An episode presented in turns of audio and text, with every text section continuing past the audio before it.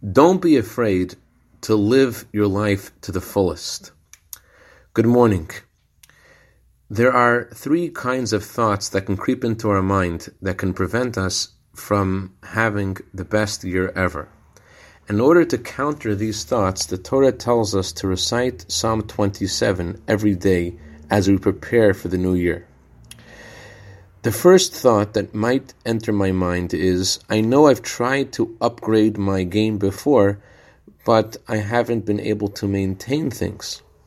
So the Torah says God is my, God is my light. That means God will show me the right thing to do throughout the entire year.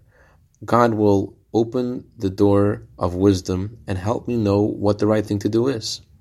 But I might say to myself, I might know the right way to go, but I might not feel that I'm capable of getting there. Therefore, the Torah says, God is my salvation. He'll help us get there. And therefore, there's nothing to fear. God is my light and my salvation. From whom shall I fear? But I might say to myself that the past mistakes do my future. Therefore, the Torah tells us to say, God is the strength of my life.